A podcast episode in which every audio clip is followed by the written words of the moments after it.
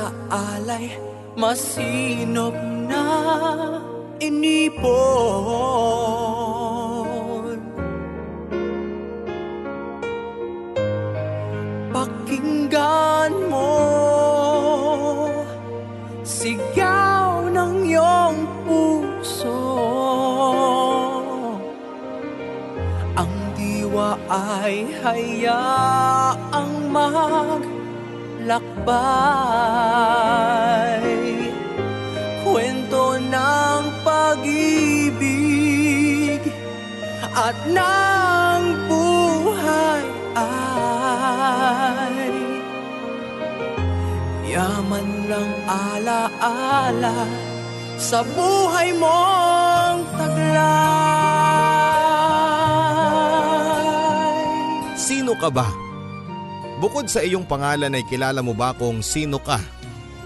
Bukod sa pagkakakilala sa iyo ng mga tao sa paligid mo ay kilala mo pa ba ang iyong sarili? Hayaan mong sa ating kwento ngayong araw. Maintindihan mo at maunawaan mo ang iyong totoong pagkatao.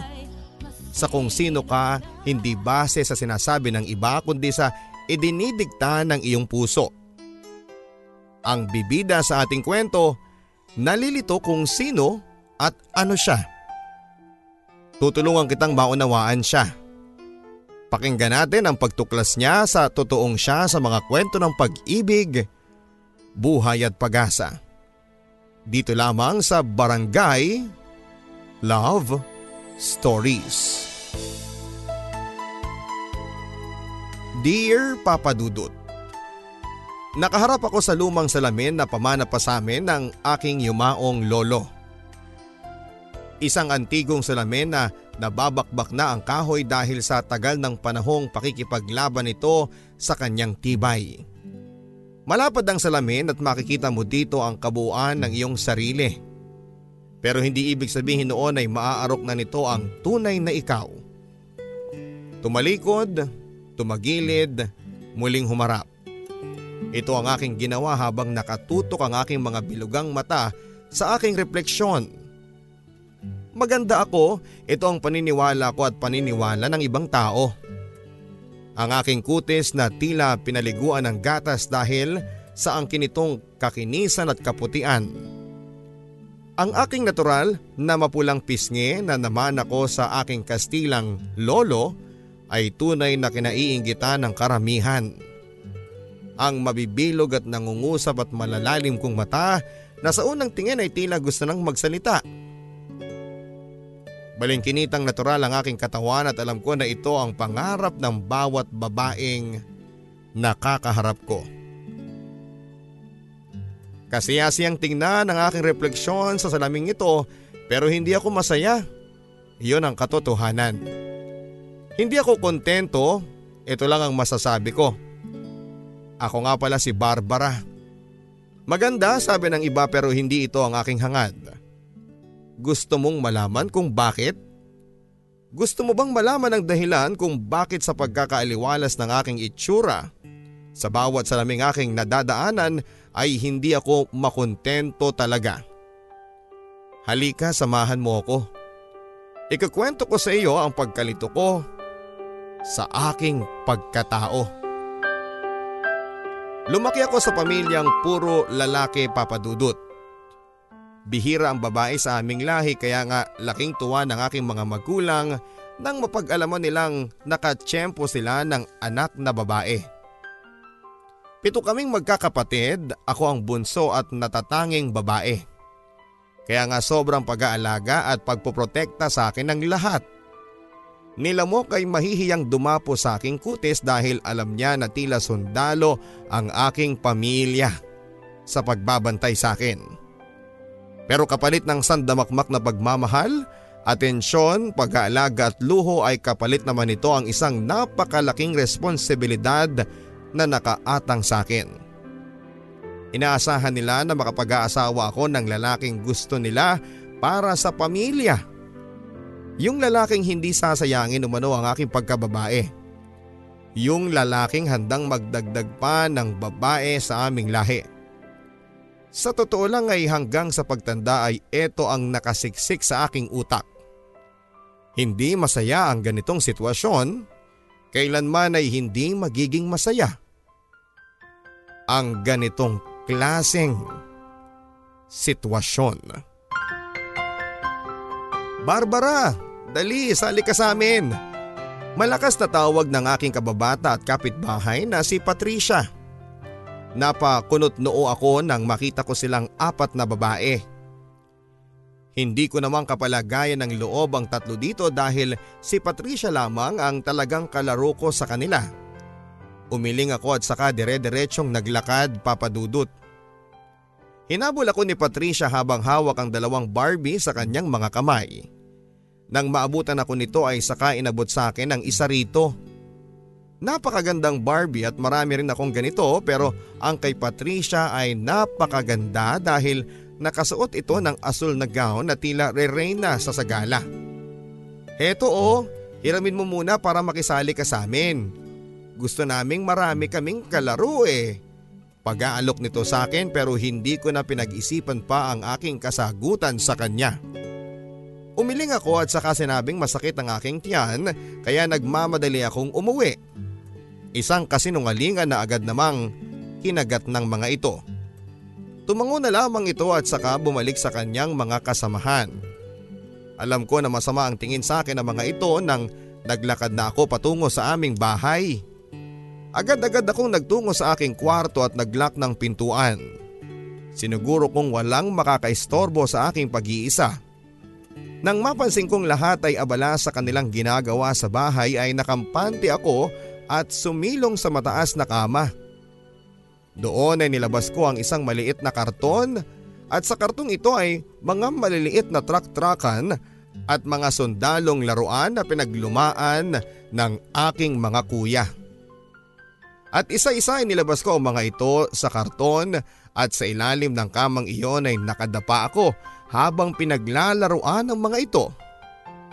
Ang mga manika ni Patricia ay aking tinanggihan para sa mga truck-truckang mga ito. Alam niyo naman na siguro ang dahilan kung bakit ko nagawa ito. Isa akong tomboy at ramdam ko na iyon simula pa lang noong una. Mas ninanais kong isuot ang mga pinaglumaang shorts at polo ng aking mga kuya kesa ang bagong bestidang binili ng aking ina. Mas nais kong makipaglaro papadudot ng baril-barilan sa mga kalalakihan sa aming barangay kesa ang umupo habang naghihele ng mga manika kasama ng mga kababaihan. Naramdaman ko ito nang hindi na ako masiyahan sa bestidang pangsimba na pinasuot sa akin ng aking ina.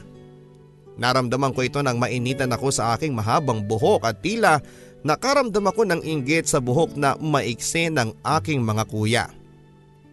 Tomboy ako, aminado ako at hindi ito alam ng aking mga magulang lalo na ng aking ina na tila nais akong mabuhay na tila isang manika na dinadamitan ng bestida at tinatalian ng buhok ng pulang laso. Ayoko ng lahat ng ito. Naalala ko pa na pinagmasdan ko ang aking sarili sa aming antigong salamin at hindi ako nasiyahan sa aking nakita. Ang bisti ng bulaklakan, ang medyas na may ruffles at buhok na kinulot ay nilagyan ng ipit na dilaw pa. Ayoko nito.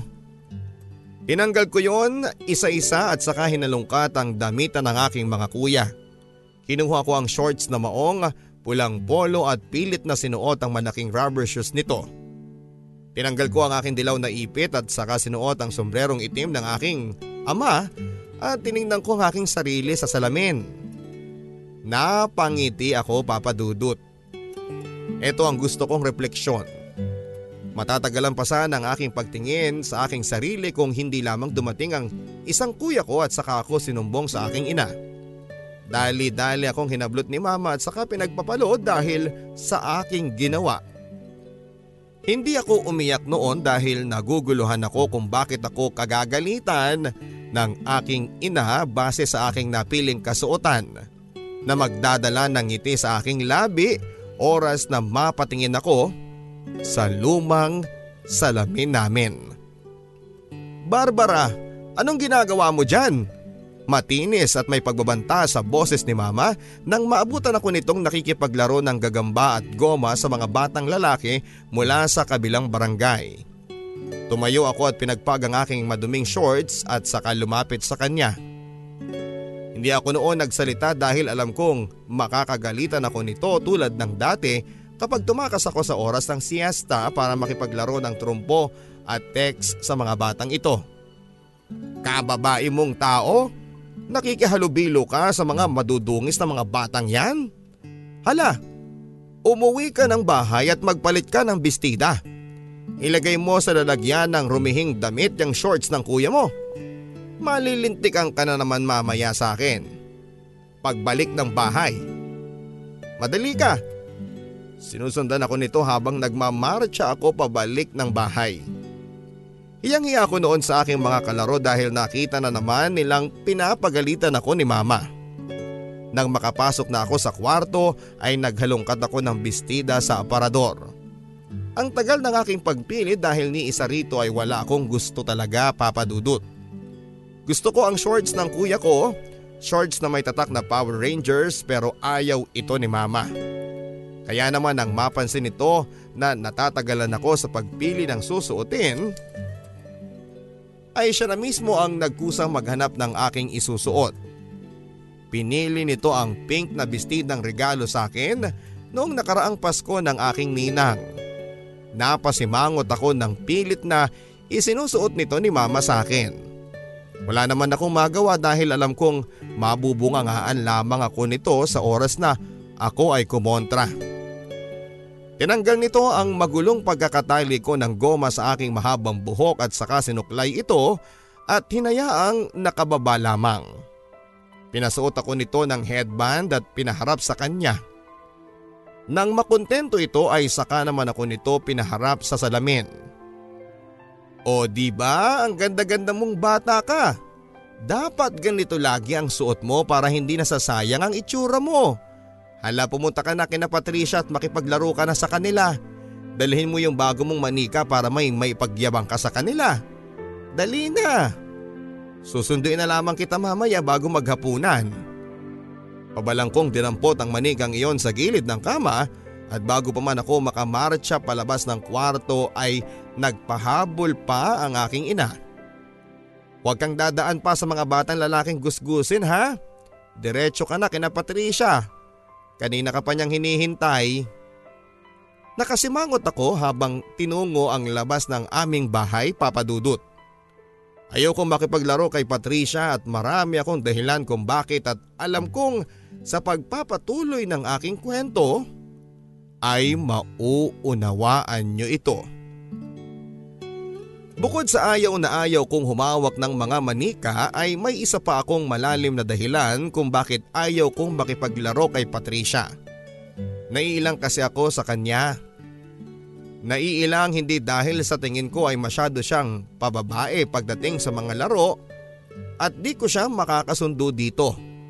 Pero dahil gusto ko siya. Hindi bilang isang kaibigan kundi bilang isang babaeng natutunan ko ng magustuhan. Napakaganda ni Patricia at ang sabi nila ay mas maganda ako sa kanya dahil sa aking kutis at mga mata pero hindi ako naniniwala dito. Para sa akin ay siya ang pinakamaganda sa lahat ng mga babaeng aking nakita. Maiksi lamang ang kanyang buhok na abot hanggang leeg at singkit ang kanyang mga mata na lalong nawawala kapag tumatawa ito. Napakaganda ng kanyang magkabilang beloy sa pisngi na matagal ko nang gustong hawakan. Maliit lamang ito pero napakaliksi at masiyahin. Hindi man ito mistisahin ay napakakinis naman ng morena nitong balat dahil na rin sa dalas ng pagbababad nito sa araw kapag nakikipaglaro sa akin at sa kanyang mga kaibigan. Napakaganda niya para sa akin. Isa siya sa mga patunay kung bakit ko napagtantong lalaki ang puso ko dahil sa tuwing nakikita ko siyang dumadaan at ngumingiti sa akin ay hindi ko maiwasang mapalukso ang aking batang puso. Ang nararamdaman ko sa kanya ay labis-labis na paghanga na nagawa ko pang nakawin ang kanyang ID para may pinagmamasdan ako sa gabi. Dahil ang sabi ng aking mga kaklase, kapag pinagmamasdan mo raw sa gabi ang litrato ng iyong gusto at ilalagay ito sa ilalim ng iyong unan bago ka matulog, dadalawin ka raw nito sa iyong panaginip at ito ang nais kong mangyari. Gustong gusto ko siya papadudot. Kaya nga ninanais kong maging isang tunay na lalaki para magustuhan niya ako. Gusto ko si Patricia. May nakikita ba kayong mali dito? Isang hapon ng tag-araw nang makita ako ni na Patricia na naglalakad habang nakasimangot. Wala kasi ang mga kalaro kong lalaki at lahat ay nagpapagaling mula sa pagkakatuloy noong tanghalian. Marami pa naman akong daladalang text at pogs ng mga oras na yon pero hindi ko na yon magagamit pa.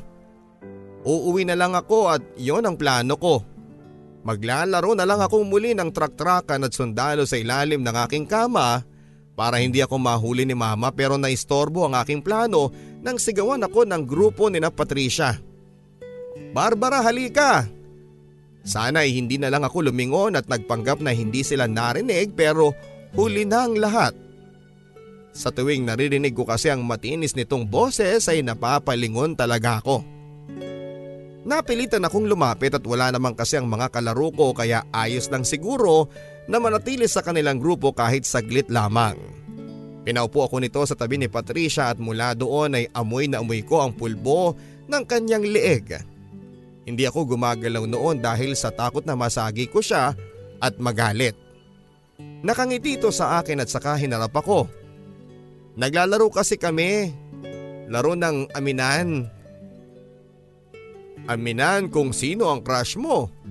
Napahagikik pa ito matapos sabihin yon.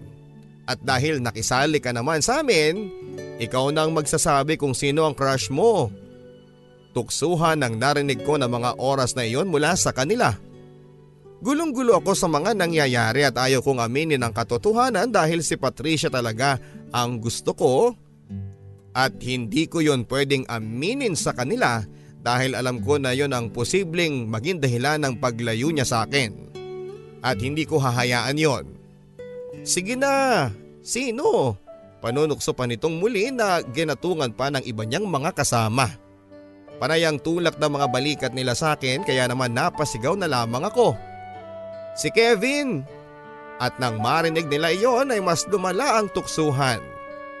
Inis na inis ako noon pero nakahinga ako ng maluwag dahil naprotektahan ko pa rin ang aking sekretong matagal ko nang tinatago.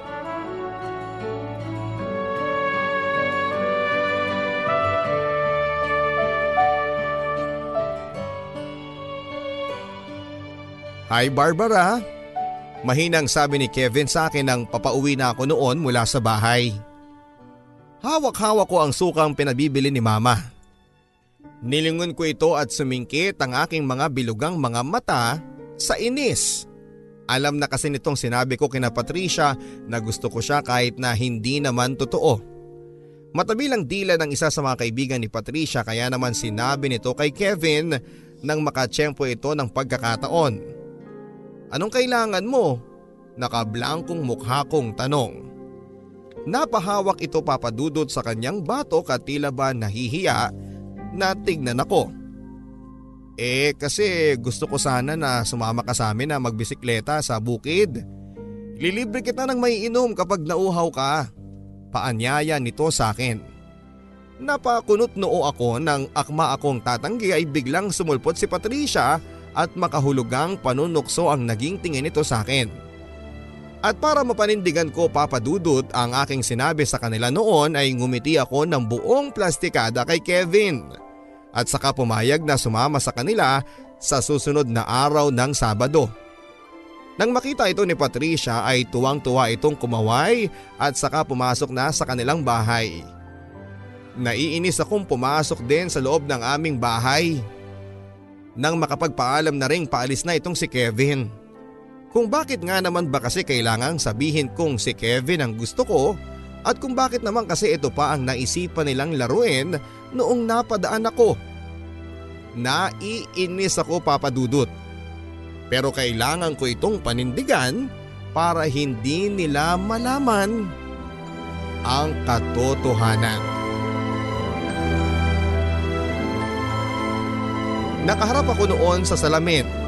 Galit na galit ako sa mahabang buhok na matagal nang inaalagaan ng aking ina. Pinagmasdan ko ang bestidang berde na pinasuot sa akin ng araw na iyon. Katatapos lang naming magsimba at ang lahat ay abala sa kusina na nag-aasikaso ng merienda para sa mga nakasama sa misa. Nasa kwarto ako noon at tinitignan ang aking sarili. Pinapaniwalang ayos lang naman ang aking itsura pero bigo akong magawa iyon. Kinuha ko ang gunting sa aking school bag, hinawakan ang aking mahabang buhok at walang habas kong ginupit ito ng napakaiksi. Nahirapan akong gupitin iyon dahil may kakapalan ng aking buhok. Sinunod ko ang gusto kong gupit na matagal ko nang pinapangarap. Ang katulad ng sa isa kong kuya. Hindi man ito pantay-pantay ay naligayahan pa rin ako dahil alam ko na ito ang simula ng paglaladlad ko sa kung sino ako. Oo. At nasa elementarya pa lamang ako noon pero alam ko na talaga kung ano ang gusto ko. Alam kong ang mahabang buhok na pangarap ng ilang kababaihan ay hindi magpapasaya sa akin.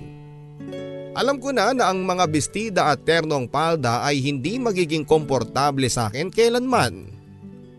Ito ang gusto ko, ang nakikita ko sa salamin. Ito ang gusto ko kung ano ang nakikita ko sa aking mga kalarong lalaki.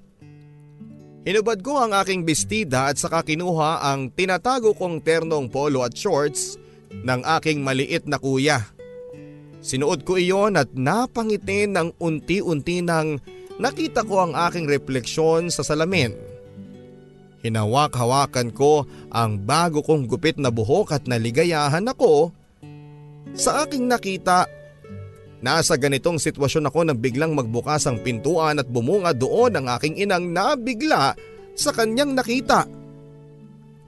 Hindi ako nakapagsalita noon at ganoon din siya.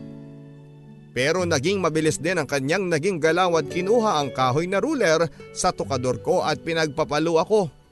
Habang ginagawa niya yon ay narinig ko ang kanyang paghikbi. Narinig ko ang pagkadismaya sa mga luha niyang pumapatak sa aking likuran. Barbara, may isusuot ka na ba para sa prom natin? Tanong ni Laika sa akin nang matapos ang klase isang hapon ng lunes.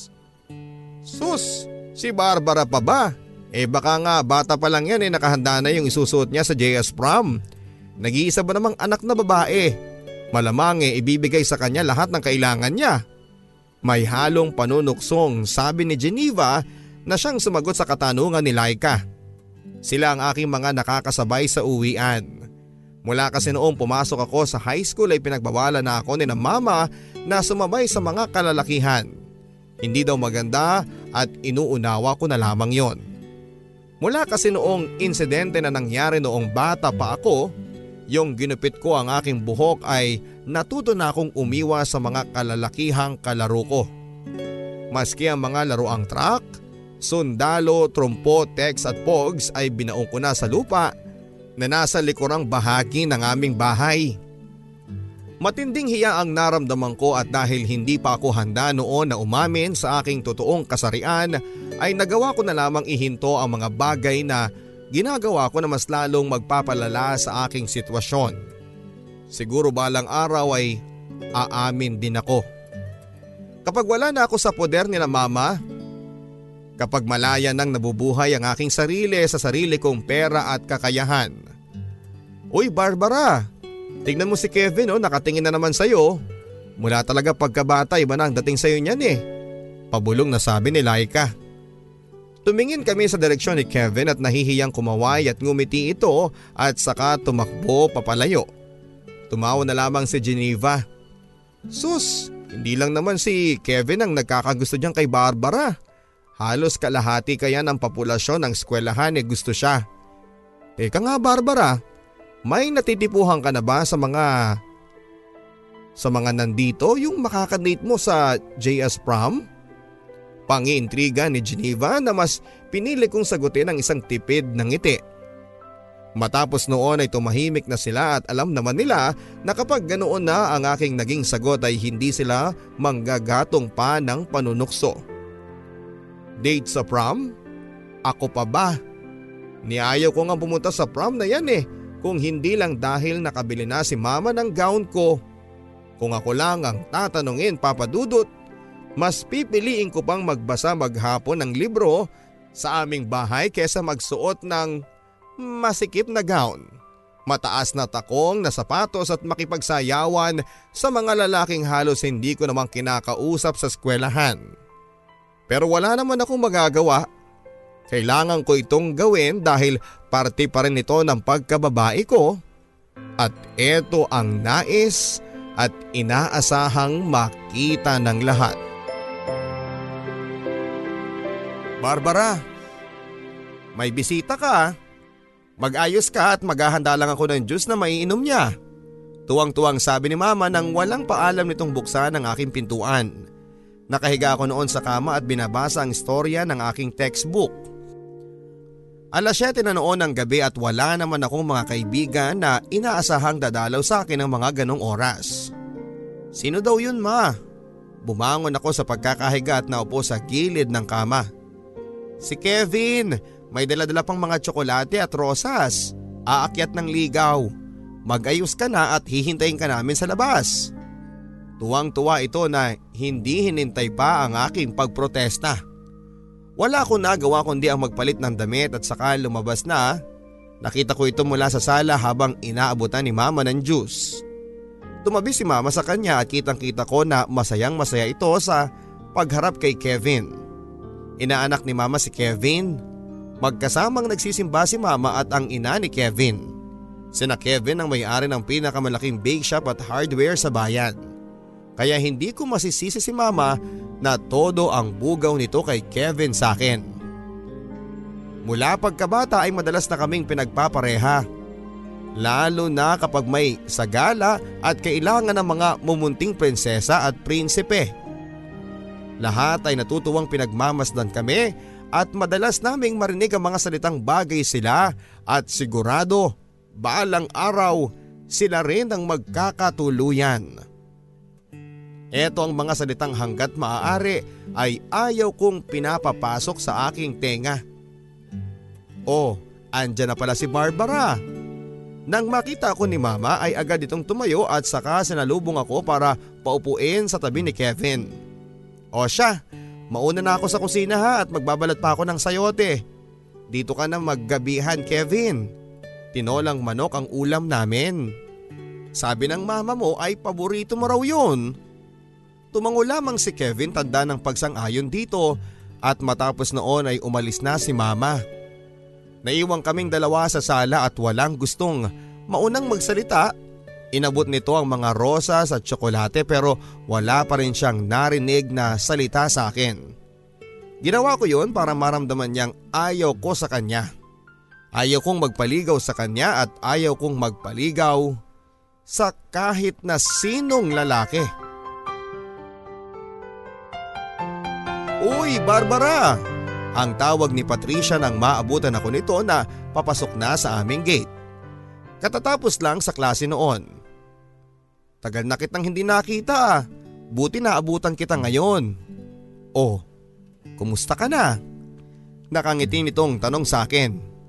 Sa bayan nag-aaral ng high school si Patricia dahil mas gusto niya at ng ina nito na mapunta ito sa isang all-girls school. At mula noon ay hindi ko na ito nakikita pa na isang bagay na pinagpapasalamat ko para makaiwas na rin na lumala ang nararamdaman kong pagkagusto sa kanya. Ayos lang naman ako, ganun pa rin, matipid kong sabi. Magpapaalam na sana ako sa kanya pero muli itong nagsalita Ah, oo nga pala.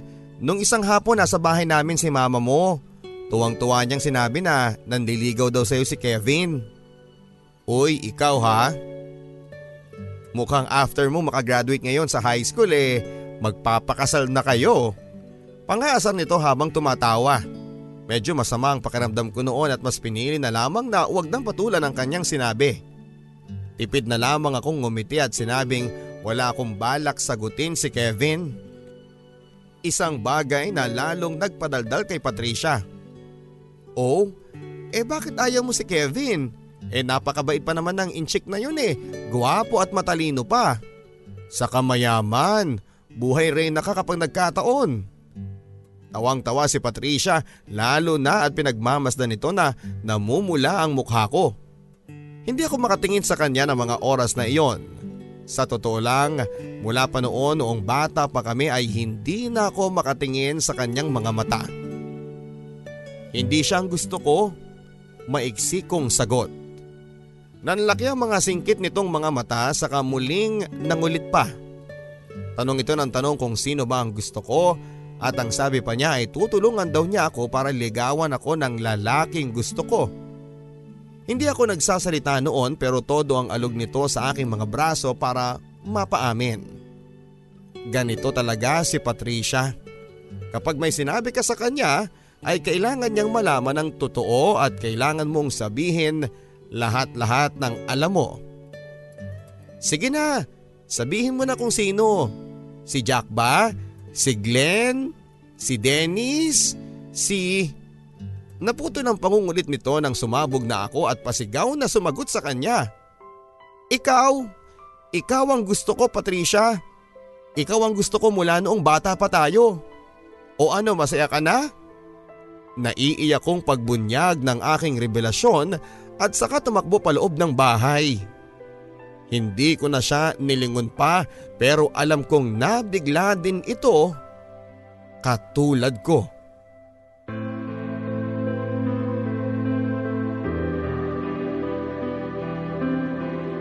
Anak, andito si Patricia. Katok ng aking ina sa aking kwarto. Lumakas ang kabog ng puso ko noon at hindi ko pa siya handang harapin matapos ang nakaraang araw na umamin ako sa kanya. Hindi ako umiimik noon dahil nag-iisip pa ako ng pwedeng idahilan para hindi ko siya harapin pero bago pa man magawa iyon ay nakapasok na si Patricia. Iniwan na rin kami ni mama matapos noon. Sinara na lamang nito ang pintuan. Naupo ito sa gilid ng kama habang ako naman ay nakahiga at kunwari ay abala sa pagbabasa ng libro. Pero sa totoo lang ay wala na akong naiintindihan sa bawat salitang nadadaanan ng mata ko sa librong hawak ko. Barbara? Totoo ba? Panimula ni Patricia. Alam ko ang kanyang tinutukoy pero mas pinili kong magmaang-maangan ng mga oras na yon Totoo ang alin, tutok pa rin ang aking mga mata sa aking libro.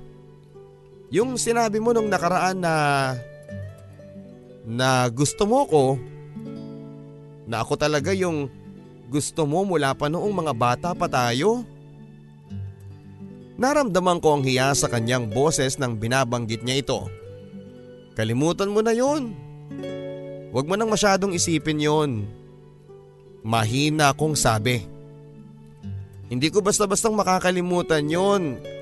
Kasi... Kasi... Tila nais pa nitong magsalita pero hindi niya magawa kaya naman sinundan ko na ito ng sasabihin. Kasi ano? Tanong ko. Hindi ito sumagot at saka din ang pinalamang nito ang labi niya sa aking labi. Nabigla ako sa kanyang ginawa at hindi kaagad nakapagsalita. Kasi parehas tayo ng nararamdaman. Mahal din kita. Barbara mula pa pagkabata. Ito ang kanyang naging revelasyon na tila isang napakagandang musika na ngayon ko lang napakinggan. Hindi ako makapaniwala, Papa Dudut. Pasimple kong kinurot ang aking sarili para malaman kung panaginip lamang ba ito pero naramdaman ko ang sakit, Papa Dudut. At alam kong nasa totoong mundo at oras ako. Hindi ako nakasagot noon dahil halo-halo na ang aking naramdaman. Hanggang sa maramdaman ko na lamang ang mainit na pagyakap sa akin ni Patricia na tila sineselyuhan na ang pag-amin nito sa akin na parehas lamang kami ng nararamdaman simula pagkabata. Babae rin siya. Pero tulad ko ay babae rin ang aming gustong pareho. Ma, punta lang ako sa labas ha, papahangin lang. Nagmamadali kong sabi matapos bumeso sa kanya ay tinignan ako nito ng may halong pagdududa. Saan ka naman pupunta? Hindi ka na napipirme sa bahay ah.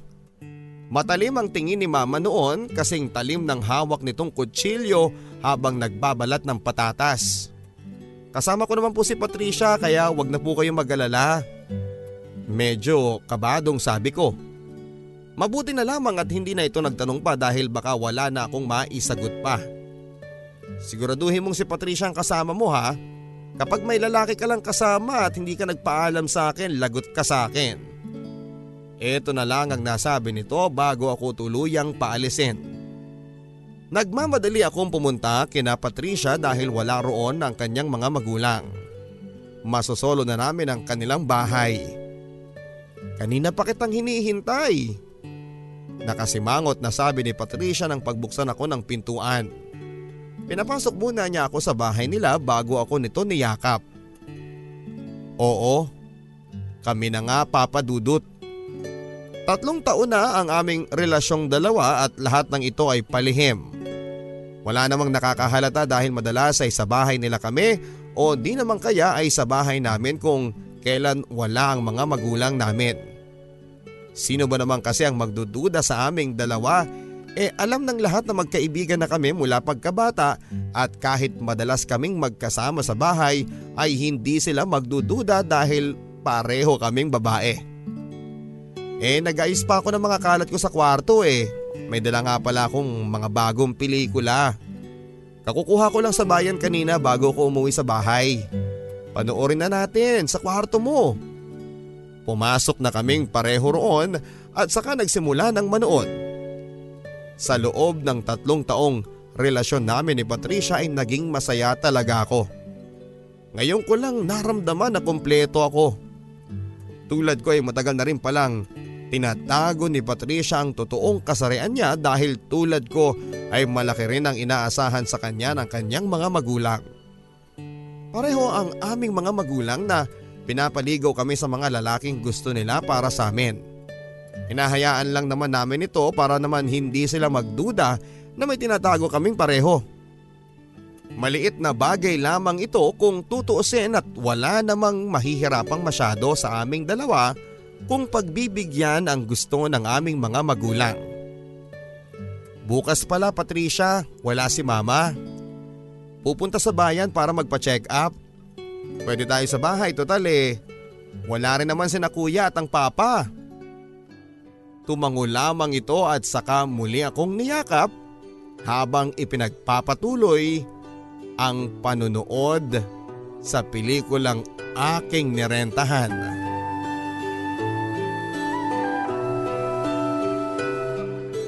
Kinabukasan nang umalis na si mama ay saka naman mabilis na pumunta si Patricia sa aming bahay.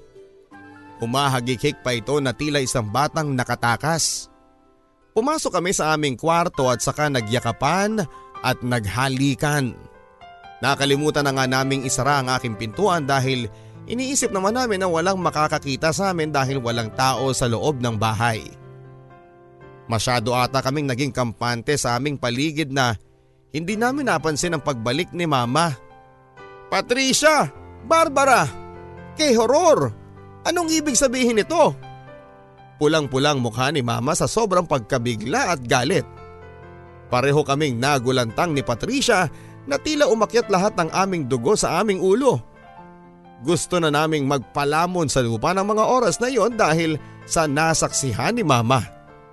Hindi pa kami handa parehong umamin sa aming estado. Hindi pa. Ayaw namin na malaman ng aming pamilya ang tungkol sa amin sa ganong sitwasyon. Pero huli na. Nalaman na ni mama ang tungkol sa aming dalawa. Magsalita kayo. Utos ni mama at saka sinampal ako mas lalo akong hindi nakapagsalita dahil sa ginawa nito. Kaya pala madalas kayong magkasama. Kaya pala hanggang ngayon Barbara ay wala ka pa rin natitipuhan sa mga manliligaw mo. Dahil sa iyo Patricia. Dinuro-duro ni mama si Patricia. Wala kaming magawa kundi ang magyakapan na lamang na dalawa. Maghiwalay nga kayong dalawa. Hinila ni mama si Patricia at nilabas ito ng bahay. Habang ako naman ay hindi nakagalaw at hindi maiwasang umiyak na mag-isa sa kwarto. Sinara ni mama ang aking pintuan kaya hindi ako makalabas. Bago pa man ito makalabas ay nagbanta na ito.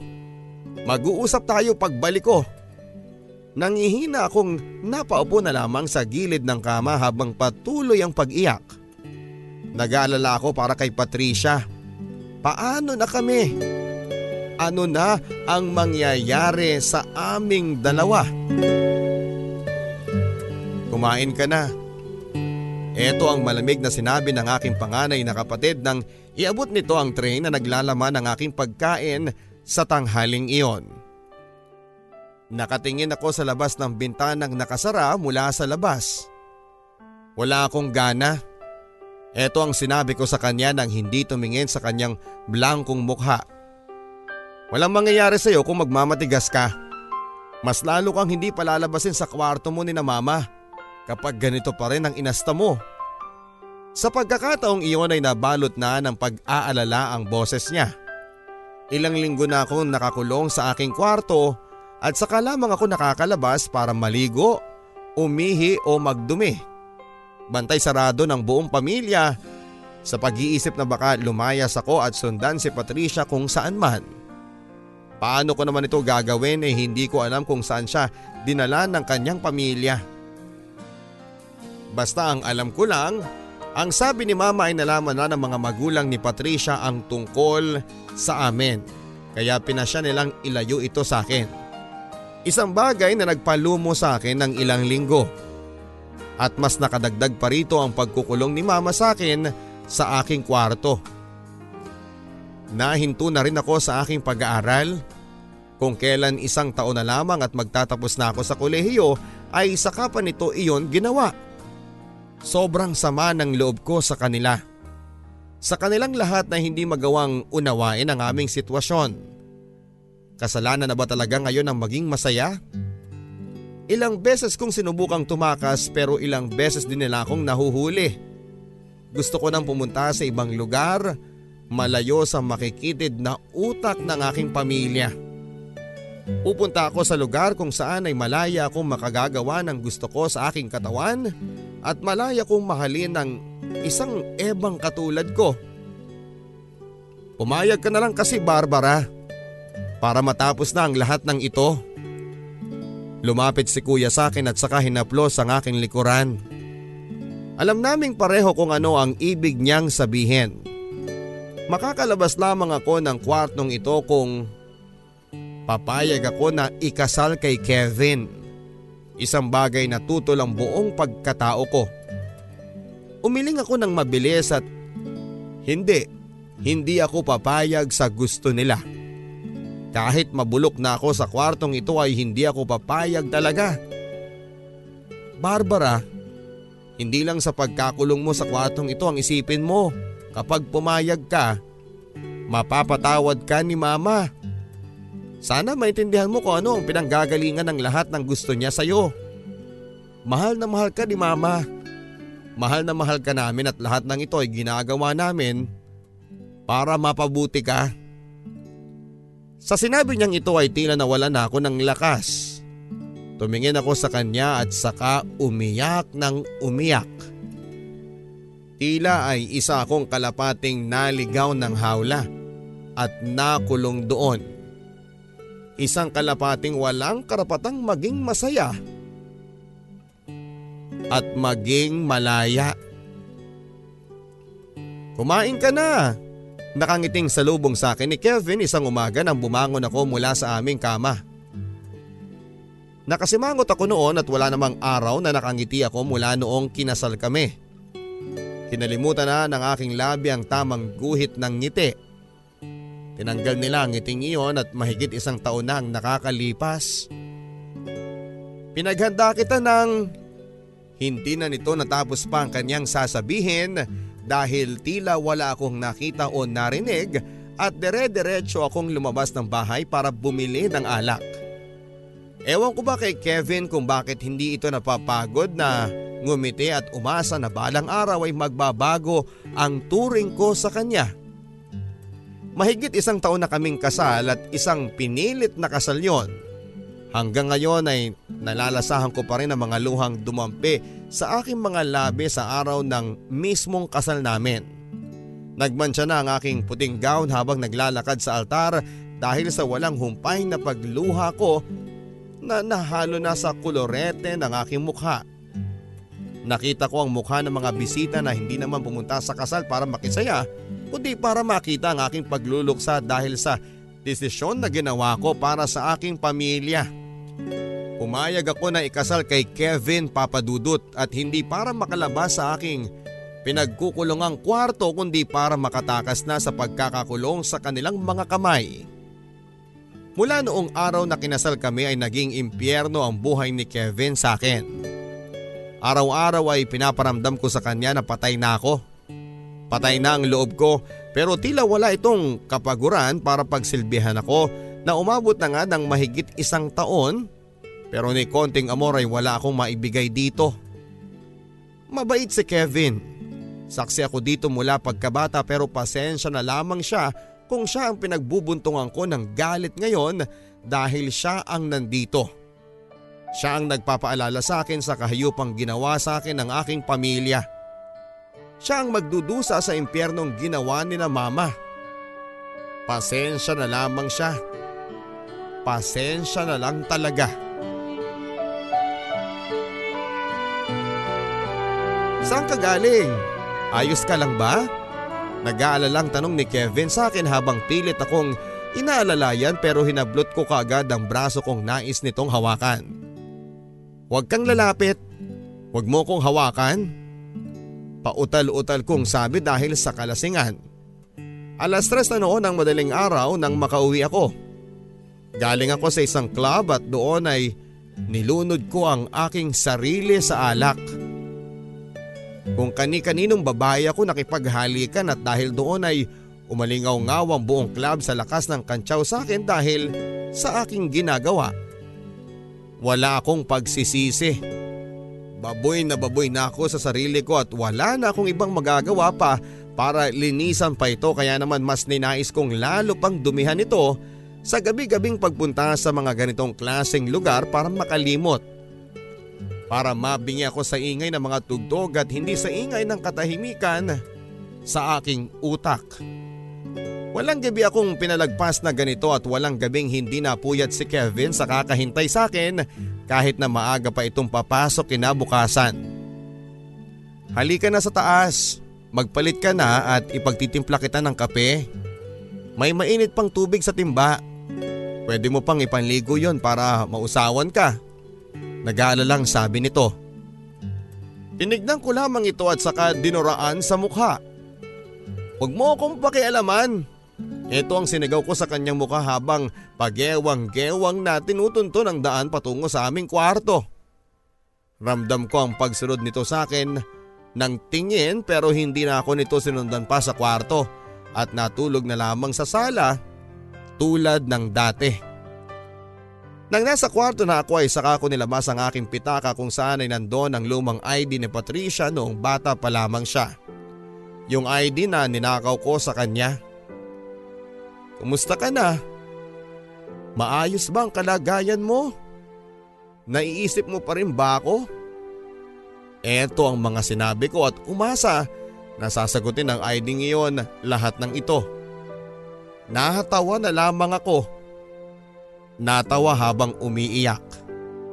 Yakap ko ang ID na iyon hanggang sa mapagod ang aking mga mata at tuluyang hilahin na ng antok.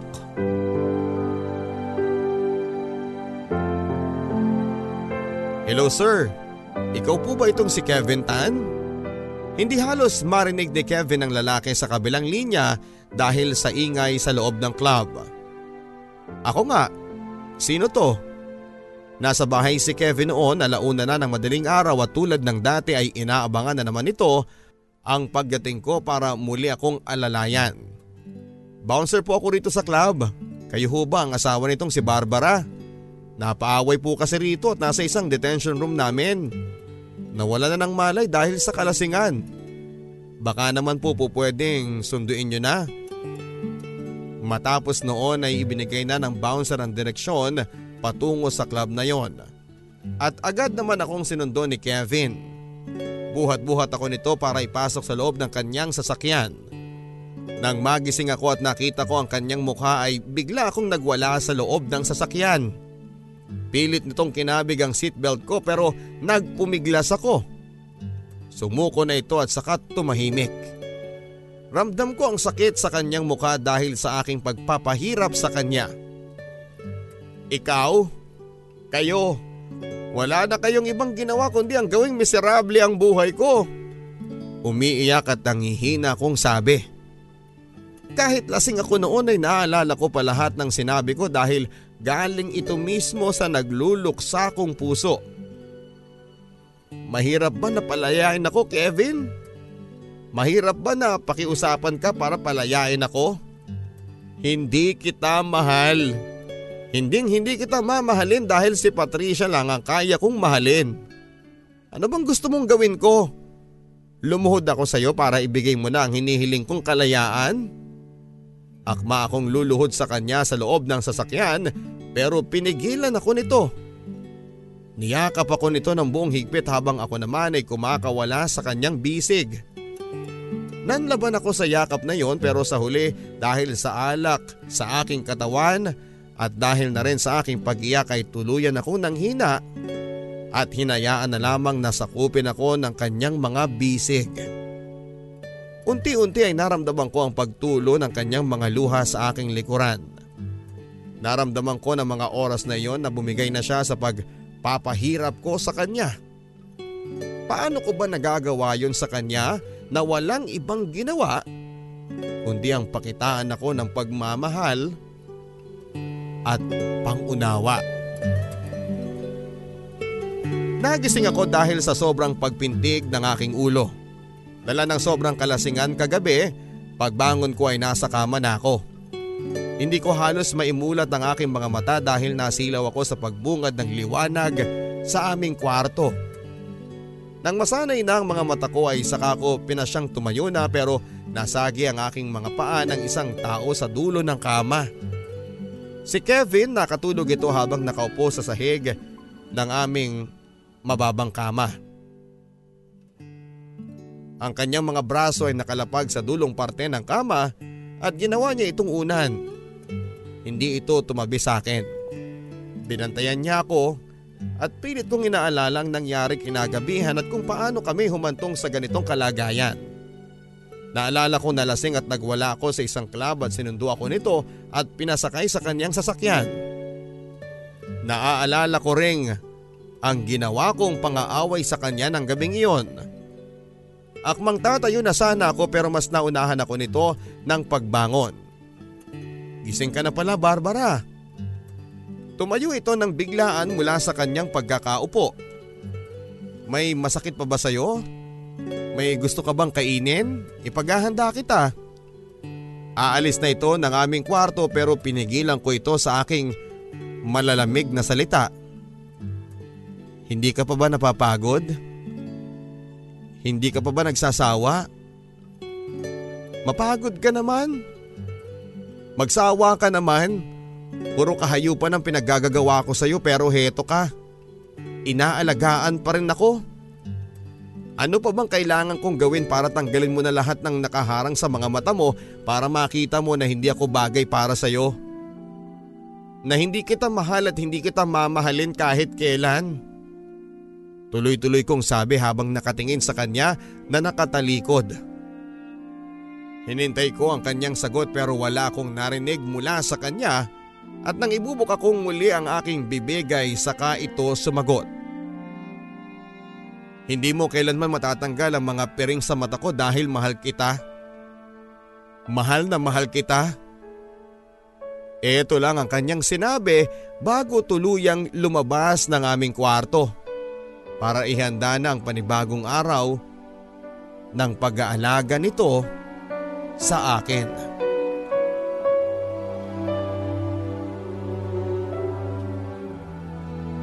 Nasa bakuran ako ng aming bahay papadudot. Wala si Kevin noon at alam kong anumang oras ay darating na ito mula sa shop. Hawak ko ang ID ni Patricia. Muli na namang bumalong ang mga luha sa aking mga mata nang tusukin ako ng iba't ibang alaala. Naming dalawa nang titigan ko ang kanyang mga mata. Nasaan na nga kaya siya? Naalala pa kaya niya ako? Kung naging maunawain lang ba ang aming magulang sa aming kalagayan, aabot ba kami sa puntong ganito? Hindi ko alam kung masaya ba siya sa ngayon, kung may asawa na ba siyang tulad ko, kung may natitira pa itong pag-ibig para sa akin. Puro katanungan na lamang ang tumatakbo sa aking isipan noon, mga katanungan na kahit pigain ko pa ang aking utak ay alam kong wala akong makukuhang sagot. Gusto ko na siyang muling makita, makasama, mayakap at mahalikan. Gusto ko nang titigan muli ang kanyang mga singkit na mga mata. Habang pinapaalala sa kanya ang mga salitang sa kanya ko lang pinangakong sasabihin. Ang mga salitang mahal kita. Nasa ganitong pag-iisip ako nang dumating si Kevin at may dala-dala itong rosas at pagkain. Nakangiti ito habang papasalubong sa akin.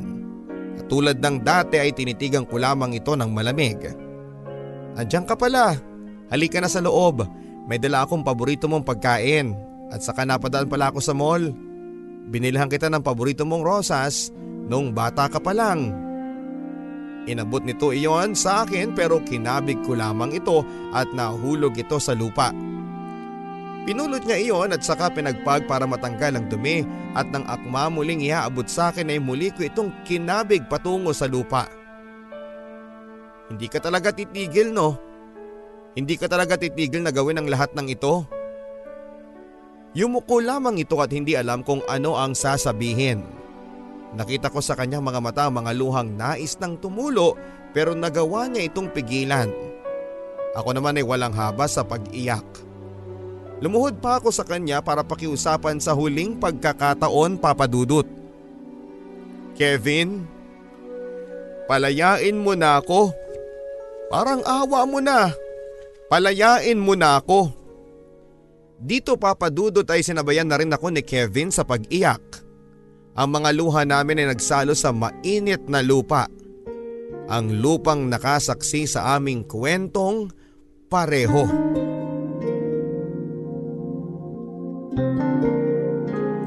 Alas 6 ng umaga isang araw ng biyernes.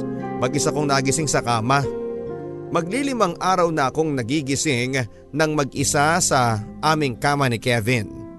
Ilang araw na kasing hindi umuwi si Kevin at wala naman akong balak alamin kung nasaan ito. Bumangon ako sa kama at saka dumaan sa kusina para magtimpla ng kape. Napakatahimik ng bahay. Walang Kevin na naririnig mong umaawit habang nagluluto ng aming ulam. Walang Kevin na naririnig mong nanonood ng telebisyon at walang Kevin na masayang sumasalubong sa akin. Napangiti ako. Ito na nga ba ang simula ng kalayaang hinihiling ko sa kanya? Ilang araw nang nakakalipas? Nanood ako ng telebisyon sa sala habang nakahiga. Naghanda na rin ako ng dilatang ulam ko sa araw na yon at muli pinagpatuloy ang panonood. Hindi ko na nga namalaya ng oras at tuluyan na nga akong hinigop ng antok. Alas 8 na ng gabi nang Mamalayang ko ang pagbukas ng pintuan. Nang lingunin ko yon ay nakita ko si Kevin at nakatingin sa akin. Isang tipid ng ngiti ang ginawa nito at hindi ko alam kung ano ang isasagot ko sa ngiting yon. Kaya bumangon na lamang ako sa sofa at magkukulong na lang muli sa kwarto. Akmang tataas na sana ako nang mula sa aming kwarto nang pigilan ako nito. Hindi ko siya pinansin sa kanyang pagtawag sa aking pangalan at nang itutuloy ko na sanang muli ang pagtaas sa kwarto ay isang boses ang nagpatigil sa muli kong pag-apak sa hagdanan. Barbara? Umatras ako nang marinig ko ang pamilyar na boses na tumawag sa akin. Ang tagal na rin na panahon na huli ko itong narinig at tila isang lumang awitin na naglaro sa aking mga tenga. Kumusta ka na? Muling pagsasalita nito na naging dahilan para mapatakbo ako pabalik sa sala at salubungin ng yakap ang taong nagmamay-ari ng boses na ito. Patricia! Sigaw ko ng tuluyang mapalapit sa kanya. Oo, Si Patricia ang niluwa ng pintuan at kasama ito ni Kevin. Hindi ko alam kung totoo ba ang nangyari kung totoo bang si Patricia ang babaeng aking minahalang siyang kaharap ko sa ngayon. Hinawakan ko ang kanyang mukha at tinitigan. Morena pa rin ang kanyang balat at manipis na labi at singkit na mga mata na basang-basa dahil sa kakaluha. Siya nga si Patricia. Siya nga ang aking kaharap. Muli kaming nagkayakapan na tanging iyakan lamang ang aming naging paraan para ilabas ang aming pangungulila sa bawat isa. Nang pareho ng kumalma ang aming mga puso ay saka nagsalita itong si Patricia at nang makita niyang naguluhan pa rin ako sa mga nangyayari ay nagsalita ito. Si Kevin ang humanap sa akin para dalhin dito. Sabi niya kasi gusto mo raw maging malaya at ako ang nakikita niyang kalayaan mo. Dinala niya ako rito para maging malaya ka na. Umiiyak na sabi ni Patricia. Ako naman ay hindi makapaniwala sa mga lumabas sa bibig ni Patricia. Tumingin ako sa gilid ng pintuan kung saan ay nakita kong nakangiti si Kevin. Lumapit ako sa kanya ng dahan-dahan at nahihiyang niyakap ko ito. Salamat Kevin. Hinding hindi ko malilimutan ang ginawa mong ito. Umiiyak kong bulong sa kanyang mga tenga. Hinalikan ako nito sa aking noo habang mahigpit ang kanyang pagkakayakap sa akin. Pwede bang humiling sa huling pagkakataon bago mo ko tuluyang iwanan? Mahina nitong sabi. Tumango ako at lahat ay handa kong gawin dahil ibinigay nito ang isang bagay na matagal ko nang inaasam. Pwede bang makatabi ka ngayong gabi? Naiiyak nitong sabi at hinigpitan ko ang aking yakap upang ipaalam sa kanya na gagawin ko ang kahilingan niya.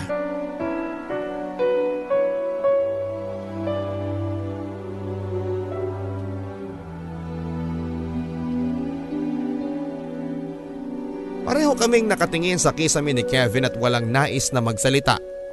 Nakahiga kami sa aming kama at eto na ang huling gabi naming pagsasamang dalawa. Naalala mo ba Barbara noong mga bata pa tayo?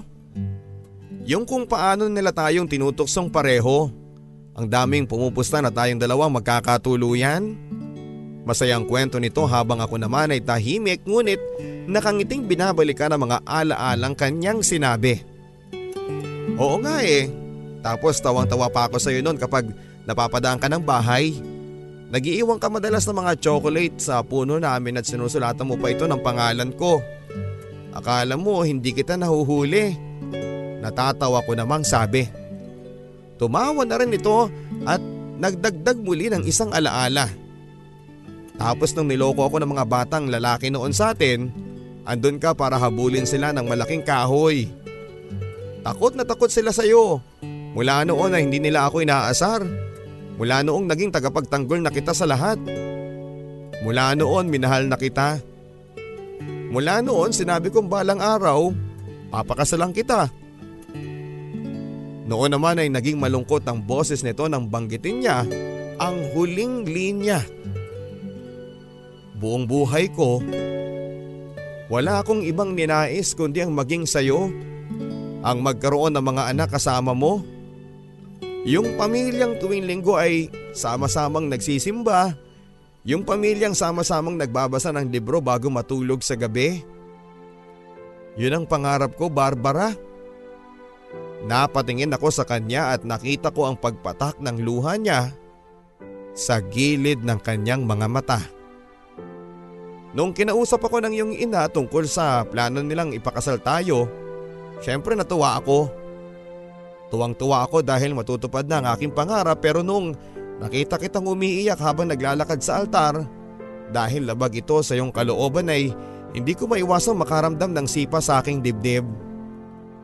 Hindi ito ang pangarap kong pagsasama nating dalawa. Barbara? Ayokong pwersahin ka sa isang bagay na hindi mo gusto. Ando na tayo, basta ang pangako ko na lang sa sarili ko ay gagawin ko ang lahat para maramdaman mo na hindi ka namin kinulong. Para maramdaman mong malaya ka pa rin kahit nasa piling na kita. Nangako ako sa aking sarili na kailanman ay gagawin ko ang lahat para makuha ko ang puso mo para masimulan na natin ang pangarap kong pamilya na gusto kong makita mo pero naging imposible ito. Nagbulag-bulagan ako sa katotohanan na hindi mo ko pwedeng mahalin tulad ng pagmamahal mo para kay Patricia. Mahal na mahal kita kaya nga ang sakit-sakit nung pinakiusapan mo ko nung isang gabi na palayain na kita. Nakita ko sa luha mo yung pagnanais na makalaya sa akin. Ang sama-sama ng loob ko noon dahil lahat naman ginawa ko para sa akin. Na mabaling ang pagmamahal mo pero hindi pala pwede. Kaya kahit ang sakit-sakit, kahit ang hirap-hirap ay binasag ko ang pangarap kong makasama ka habang buhay at idala ka na lamang sa taong nararapat para sa iyo. Sa taong mahal mo. Barbara? Sa huling pagkakataon ay gusto kong malaman mo na mahal na mahal kita. At ginawa ko ang lahat ng ito para maramdamang mong muli ang kalayaang hinahanap mo. Umiiyak nitong sabi sabay yakap sa akin. Nadala na rin ako sa kanyang mga salita at sumabay sa pagluha papadudot. Magkayakap kaming nagbitawan ng aming mga paalam bago kami nakatulog na dalawa na parehong basa ang mga pisngi dahil sa mga luhang aming pinatak sa aming mga mata. Bago magliwanag ang kalangitan ay malaya na ako. Malayang malaya na ako. Nagising ako isang umaga at wala na si Kevin sa aking tabi at si Patricia na ang aking kasama. Hindi ko na siya naabutan dahil madaling araw pa lamang ay bumangon na ito upang lisanin ang aming kama. Nang bumangon ako ay wala na ito at tanging sulat sa ibabaw ng tukador ang aming nakita mula sa kanya. Isang sulat sa kanyang pasasalamat sa presensya ko sa kanyang buhay. Isang sulat ng pagpapaalam sa aming dalawa. Isang sulat kung saan ay sinabi nito at ginawang klaro na malaya na akong mahalin ng taong gusto ko. Ewan ko ba pero nang binasa ko yon ay tila ba bumigat ang aking puso. Tila isang hawla na naman ang nagkulong sa aking puso sa ikalawang pagkakataon. Tatlong patak ng luha ang nahulog sa sulat na yon. Ito naman ang gusto ko hindi ba? Ito naman ang matagal ko nang hinihiling sa kanya. Ang palayain ako at hayaan akong bumalik sa piling ng minamahal kong si Patricia. Pero bakit nasasaktan ako sa pamamaalam niyang yun? Ito naman ang gusto ko hindi ba? Ito naman ang matagal ko nang hinihiling sa kanya ang palayain ako at hayaan akong bumalik sa piling ng minamahal kong si Patricia. Pero bakit nasasaktan ako sa pamamaalam niya? Bakit tila sa isang iglap ay nakaramdam akong nais kong magpakulong muli sa buhay ni Kevin? Si Kevin na wala nang ibang ginawa kundi ang ialay maski na ang liwanag ng buwan at mga bituin sa kalangitan kahit imposible at kahit na hindi pwede. Tumayo ako sa kama at nilapitan ang salaming nakabitin sa dingding namin. Pinagmasdan ko ang aking sariling basang-basang mukha mula sa pagluha. Malaya ka na Barbara. Ito ang aking sinabi sa aking refleksyon sa salamin. Nakita ko ang pilit ng ngiti ng aking refleksyon at punong-puno ng hinagpis ang aking mga mata. Malaya na nga ba talaga ako? Bakit ako nakakaramdam ng ganito sa ngayon? Hindi ako naligayahan sa refleksyong aking nakita sa harapan ng salamin at tila isang iglap ay hindi ko na nais pang maging malaya. Tila sa isang iglap ay nais kong maging tunay na Eva kung saan ay makakapiling ko ang aking adan. Walang iba kundi si Kevin. Pinagmasdan ko ang makinis kong kutis. Hinaplos ko ang aking mahaba at maitim na buhok. Hinaplos ko ang aking pisnging mas mapula pa sa kapipitas na rosa sa hardin. Nakipagtitigan ako sa aking mga bilugang mga mata. Napakaganda kong babae. Ito ang nasabi ko sa aking sarili at sa unang pagkakataon ay napangiti ako sa refleksyong aking nakita sa salamin. At sa unang pagkakataon ay napagtanto kong isa akong babae. Tunay na babae. Isang babaeng naghahangad na muling makuha ang pag-ibig ng isang lalaki. Kevin, hintayin mo ako. Babawiin kong muli ang pagmamahal mo.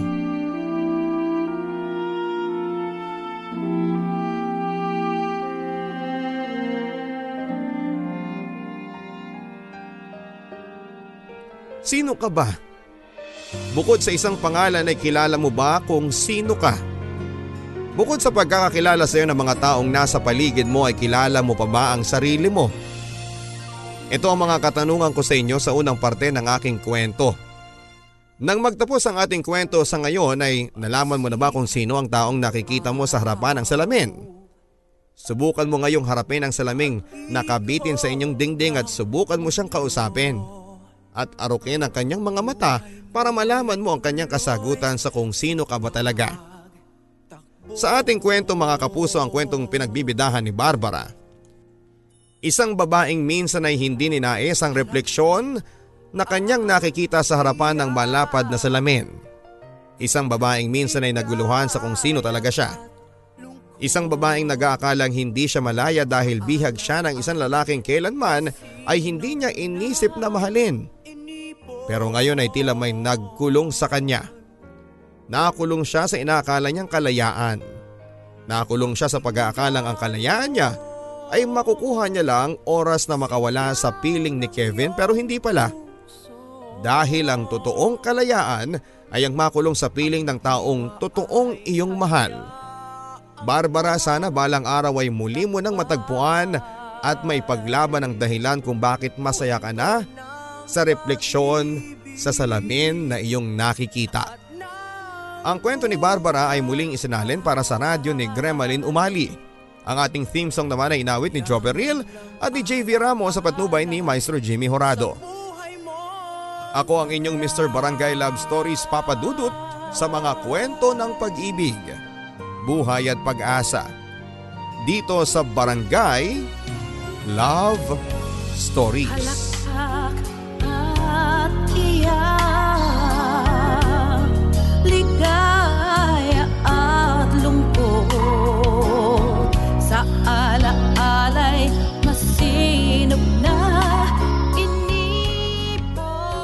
Mga kwento ng pag-ibig, kwento ng pag-asa at mga kwento ng buhay dito sa Barangay Love Stories. Love Stories. Love